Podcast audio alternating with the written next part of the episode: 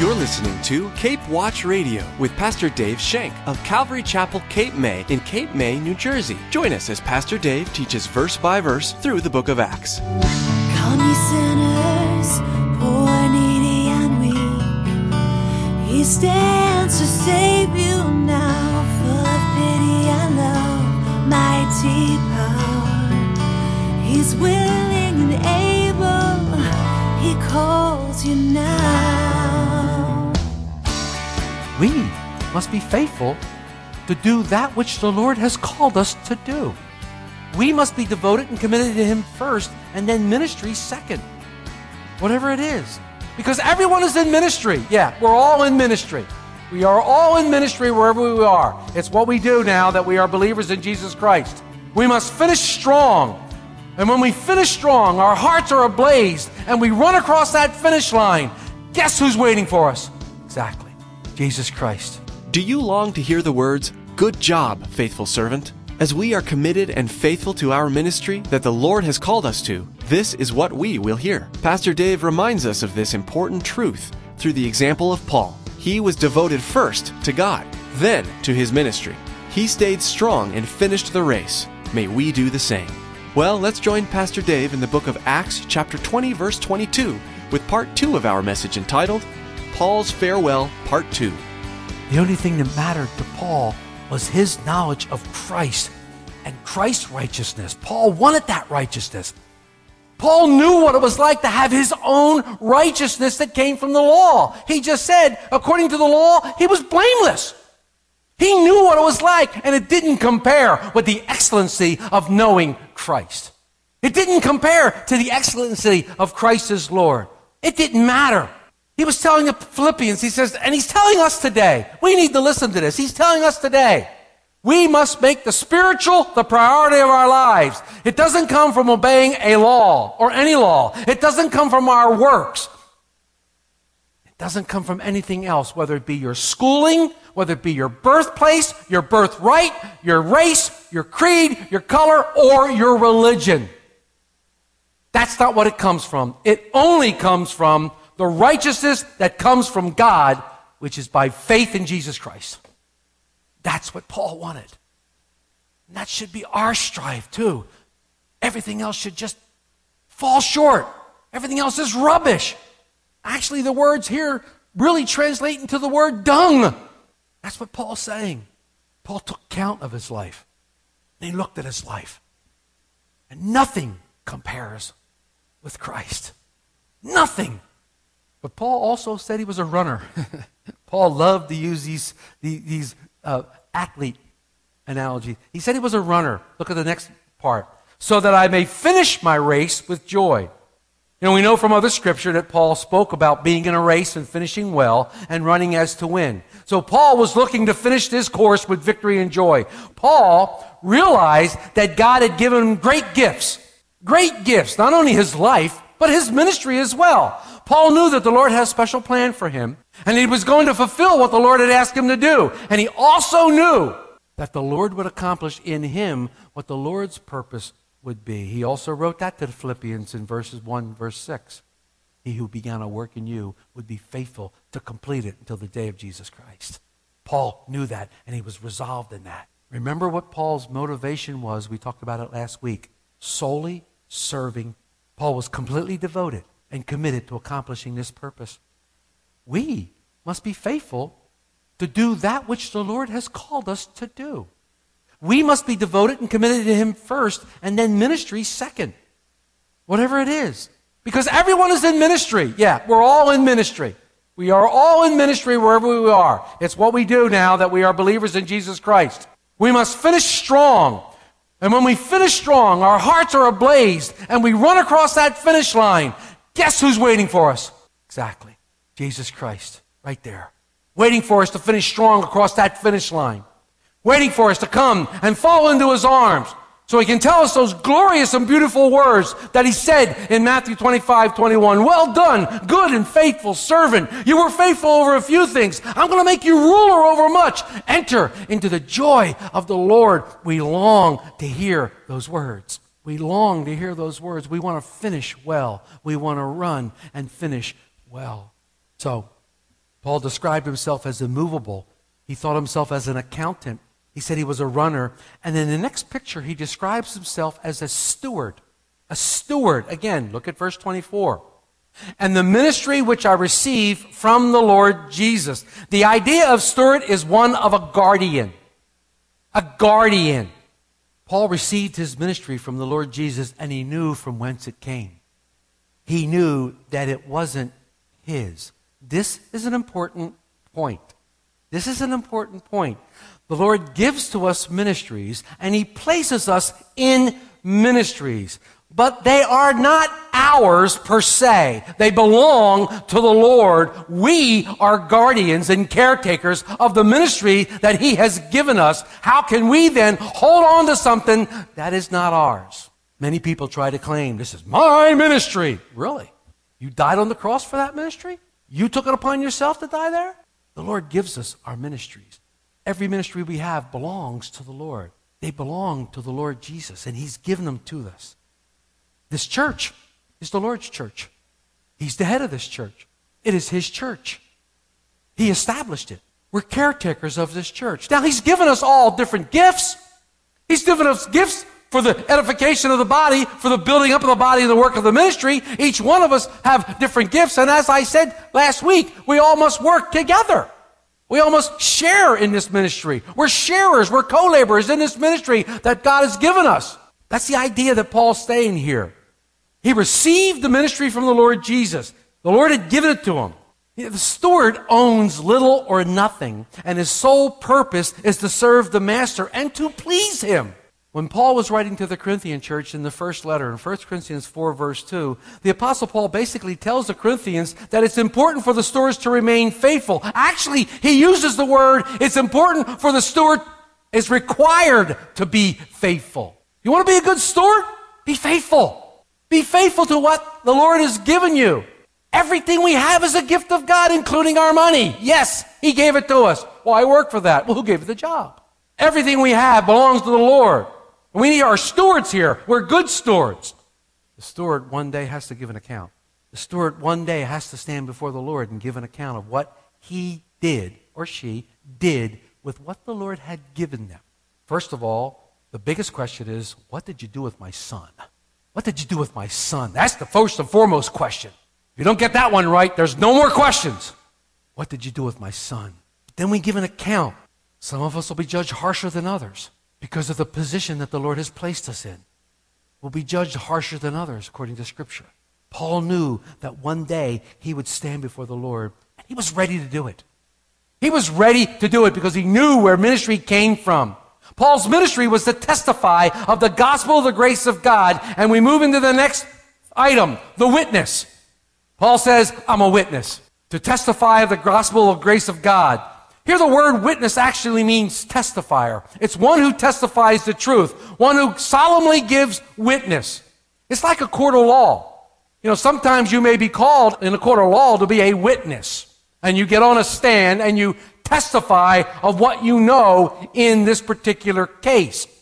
Sometimes, sometimes it's a matter of life and death. Sometimes your testimony is a matter of life and death. But that's how serious the gospel message is. The gospel message of the grace of Jesus Christ, the grace of God, is a matter of life and death. It's a matter of life and death when we testify. Look at 2 Corinthians 2, verses 15 and 16. For we are of God the fragrance of Christ among those who are being saved and among those who are perishing. To the one we are the aroma of death leading to death. To the other, the aroma of life leading to life. And who is sufficient for these things? It's a matter of life and death when we share the gospel. The next time we think about sharing the gospel and we think, oh, it's too difficult, remember, it could be the difference between life and death for that person. Eternal death, eternal life. That's the message that we've been given. Paul was faithful and was a faithful witness not only in what he spoke about, but in his life. Paul was a faithful witness, not only what he spoke about, but in his life. And we have to ask ourselves the same thing Does our walk match our talk? Does our walk match our talk? Paul says, You know what manner I lived before you. We studied that last week. Paul was a faithful witness. Leads us to the next picture. Paul was a herald Paul was a herald. Paul was a herald. If you look at verse 25, he says, And indeed, now I know that you, among whom I have gone preaching the kingdom of God, will see my face no more. The idea of a herald here is a town crier. The idea of a herald is a town crier, one who heralds the news, informs the people. Paul preached the gospel of grace of God and the kingdom of God. The, when the word preaching simply means he proclaimed the message that he was given to proclaim. Preaching. The gospel was Paul's message and it proclaims and heralds the coming of the king. It heralds the coming of the king. While the witness tells us what happened to the king, a witness tells us what happened to the king, the herald tells the words that the king has given him to declare. Paul was heralding the gospel of grace of God. He was her- heralding the gospel message. So Paul was both a witness and a herald. He was a testifier and a preacher. Jesus had commissioned him and sent him with the message, and he said one thing, don't change the message. Don't change the message. Since the message is from the king, the people who need to listen to the message very carefully, and then they have to be careful how they treat the messenger and the message. My point. Many are in danger today because the message has been changed the message has been diluted. The message has been watered down. That's danger. A diluted gospel carries no power. A diluted gospel carries no power. A diluted gospel carries no power because it has no truth behind it. A diluted gospel produces weaklings because it's weak. A diluted gospel is weak and it produces weaklings. These weaklings become dependent upon the messenger, the one who's giving the message, instead of upon the king. They're more dependent upon the messenger than they are the king. They look to the messenger for their comfort. They look to the messenger for their hope. They look to everything else instead of looking to the king. When the weaklings raise up the messenger and the messenger becomes more important to the king, the truth is lost. There's no security in that. Then you start putting your faith in a man. Remember when we read Acts 14? Paul and Barnabas are in Lystra. They healed the man, and all of a sudden they started saying, Oh, the gods have come down to visit us. Here's Hermes, here's Zeus. And they were trying to bring out the, remember, they're coming down the street with a big bull, and they're going to slaughter the bull in front of Paul, making them gods. And Paul says, Whoa, whoa, time out, guys. Guess what? We're men. We're men. But we want to tell you about somebody else. We want to tell you about the King. We want to tell you about the Savior. We want to tell you about the one who's coming, the one who died for your sins, the one who has given you forgiveness.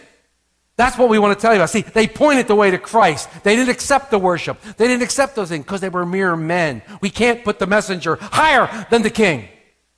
And that happens all too often in our society today. The messenger becomes higher than the King, and it's weak. Things are lost. Paul pointed to the King. Paul pointed to the King. The only true gospel, when preached truthfully, can bring life. Only the true gospel. Only the true gospel of God has the power to salvation. Only the true gospel has the power to change lives. The true gospel is what Paul heralded, is what Paul preached. And he did it completely.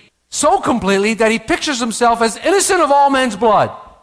Verses 26 and 27. Therefore, I testify to you this day that I am innocent of the blood of all men, for I have not shunned to declare to you the whole counsel of God. Paul had been faithful to the Lord and to the message he'd been given. He declares himself innocent because he shared with them the complete gospel, the complete message of salvation. He left nothing out. He declared to them the entire counsel of God. He was there in Ephesus for three years. And for three years, he meticulously taught the word of God. He had been faithful to the truth. He reasoned with them. He argued with them. He challenged them. And he showed them through the scriptures all about the Messiah and declared to them that the Messiah was none other than Jesus Christ.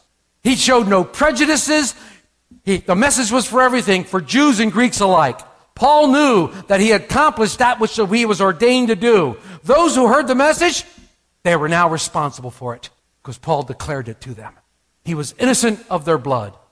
It was up to them. You know, unfortunately, in my Christian life, I can look back on times when I've had a chance to share the gospel and did not. I look back on those times with grievous heart because I failed to do what God had appointed me to do. I didn't share the gospel with somebody thinking, oh, they'll hear it from somebody else or, or this might happen. When one time the Lord impressed it upon my heart so much, what if they don't? What if they don't hear it from somebody else? We think because we live in a society where we're Christian, quote unquote, that everybody's heard the gospel message in America. Surely in America everybody's heard the gospel message. Well, no. I don't believe everybody's heard the true gospel message. And if we shirk our duties, it becomes a matter of life and death for that person. Paul says, I'm innocent. I'm innocent of all man's bloods because I declared to everyone within the earshot of my voice the true gospel message of Jesus Christ, the entire counsel of God. That's what I did. That's what I do. We have a responsibility to our loved ones. We have a responsibility to our Lord. He has given us a message that needs to be declared. We must never fail to speak to someone when the time comes. We must be faithful witnesses. We must be to those who are we love and testify the truth. We must preach and herald the good news. Paul in Romans 10 is talking about Israel's needing to be saved. And he makes this very, very poignant message here in verses 13 through 17. For whomever calls upon the name of the Lord shall be saved. That's great news. Then he says, How then shall they call on him who they have not believed? And how shall they believe in him who have they not heard? And how shall they hear without a preacher? And how shall they preach unless they are sent? It is written, How beautiful are the feet of those who preach the gospel of peace, who bring good tidings of good news. But they have not all obeyed the gospel. For Isaiah says, Lord, who has believed our report? So then faith comes by hearing, and hearing the word of God. Who has believed our report? Well, guess what? You need to preach the gospel and speak the gospel from your heart. You're not responsible for them to believe. You're responsible to teach what you know and to speak what you know. If someone rebukes you, if somebody walks away and doesn't accept, that's not your fault. The onus is on them. We all have to glean it for ourselves. This is hard for a father who has children that are wayward to take in because I want them so much to be saved. I want my kids to come to the Lord. I want my kids to come back to the Lord, those that are the prodigals. I want them to be saved. But guess what? I can only tell them what I know. And I can only love them with the heart that Christ has given me. And I can only demonstrate the love of Christ to them. They have to accept for themselves because I need to be able to stand before the Lord and say, I'm innocent of their blood. If you have the message in your hand and you don't share it, then you become responsible for not sharing it. And I believe the Lord is going to hold you more responsible than they. Finally, in verse 28, Paul pictures himself as a watchman. He pictures himself as a watchman. Therefore, take heed of yourselves and to all the flock among which the Holy Spirit has made you overseers, to shepherd the church of God, which he purchased with his own blood. Paul saw himself as a faithful watchman, for he declared the entire counsel of God to the sinners and saints alike. And here, Paul is referring two Ezekiel passages Ezekiel 3, 17 to 21, and Ezekiel 33, 1 to 9. He's saying that, you know, being a watchman is a serious job. It's just not something we can just do half heartedly. We need to stay awake. You need to stay alert. You need to be ready to sound the alarm when danger comes. And you need to be faithful, not fearful. Being a watchman is difficult. Paul's telling the Ephesian elders to be careful and care for the flock of God that God has allowed them to be stewards over. We're going back to this I don't own the flock, God owns the flock. Remember what the Lord told Peter? Feed my sheep. Feed my sheep. Feed my sheep. We feed on the Word of God. That's the manna that comes down from heaven. We feed on it daily. We feed on the whole counsel of God. Do not be shy, Paul's saying, from the duties and preach the true gospel. Help your flock grow in the grace and knowledge of our Lord Jesus Christ. Help them to grow up. Share with you a quick story about some servicemen who were gathered together, and a newly appointed chaplain came into their midst. They asked him and said, Chaplain, do you believe in a real hell for sinners? The newly chaplain smiled and said, Well, no, I don't. One of the servants looked up and said, Well, we're waste- you're wasting our time. If there's no hell, we don't need you. And if there is, you're leading us astray. Either way, we're better off without you. The true gospel is what people need. They don't need a gospel. They don't need a false gospel. They don't need one that's watered down. They need the true gospel. Paul knew that the godly leader knows that the effective leadership flows in a life, not just head knowledge. A life lived before the people. Paul tells the eaters to take heed of themselves first. Take heed of yourselves, he says. What does this mean to me? It means as a leader, I need to be on my face before God. I need to be spending time with God, reading His Word, and getting fed first. I need to be on my knees, re- reaming and reaping what God has given me so that I can fully declare to you the message that He's given. If I don't take time to spend on my knees, if I don't take time in studying the Word of God, not just for these, but for my own personal benefit, my own personal growth, then what good am I am? What good am I to you? That's what he says. Take heed of yourselves first. Care for yourselves. Be a watchman. Care for yourselves. We cannot accurately nor faithfully fulfill our ministry before God if we don't spend quality time with Him in word and prayer. That's what we're called to do. Why? Because God purchased the flock with His own blood. As leaders, it's important we now know that the church belongs to God. We talked about that. He purchased this with His blood. The people don't belong to the pastor. They belong to the Lord. But as long as they choose to remain under the care and the leadership of the pastor, he, the pastor, has a responsibility before God to feed and lead them. But they never belong to that person. Paul thought of himself as a watchman to bring forth the whole counsel of God. And like I said, this doesn't guarantee that people will be saved, but it guarantees that you'll be without guilt before God. There are those today, unfortunately, who don't want to hear the whole counsel of God. They don't want to declare the whole counsel of God. And when Paul was writing to his beloved son Timothy in 2 Timothy 4 3, he warns him that there'll come a time when people don't endure sound doctrine, that they look for teachers who are going to tell them what they want to hear because they have itchy ears. Tell me how good I am. Don't tell me I'm a sinner. Tell me I'm great. Tell me that I'm okay. I'm okay, you're okay. We're all okay. Tell me wonderful things. Motivate me. Encourage me. But don't tell me I'm a sinner. Don't tell me I need Christ. Surely there's a different way. I'm a good person. I give to the church. I'm a good guy. Motivate me, encourage me. But don't down me for being a sinner. Let me practice and do whatever I want. That's not the gospel, folks. I'm sorry. And if you're looking for that, you're not going to find that here. What you're going to find here is the true gospel of Christ. And if not, I need to come off the stage and go and leave. Because God has placed me here. And God wants His true gospel to go out to anyone who might hear it and that's my job. And I take my job very seriously as a watch person. We need to hear the gospel. You know, Paul gives these great pictures and descriptions of himself, and he honestly examines himself, and he saw himself as immovable. He saw himself as an accountant, a runner, a witness, a herald. He was innocent, and he also was a watchman. We can really learn so much from the Apostle Paul, and we can learn from our lives as well. How do you view yourself? Take stock in who you are in Christ. Fill in the blanks. In all honesty, for me to live, to die is. Fill those in and want that in your heart. Want that. Want Christ so badly. Want to know Him so badly that you'll forsake everything else. And I guarantee everything else will just flow and be full, more full than it's ever been in your life. There's much more Pastor Dave would like to share with you, but we've run out of time for today.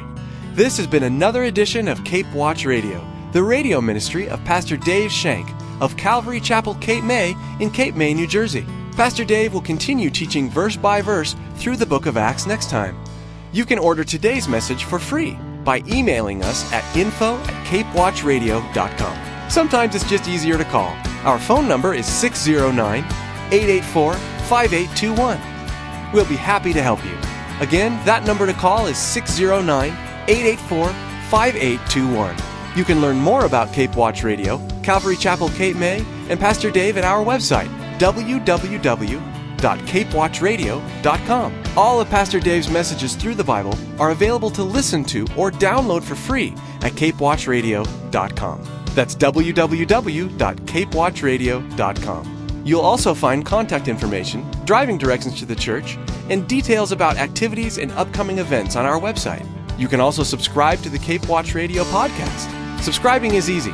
Log on to capewatchradio.com. Click on the subscribe button or simply search for Cape Watch Radio in the iTunes Store. Well, that's all the time we have for today. From all of the production team here at Cape Watch Radio, we want to say thank you for tuning in, and please make plans to join us again for the next edition of Cape Watch Radio.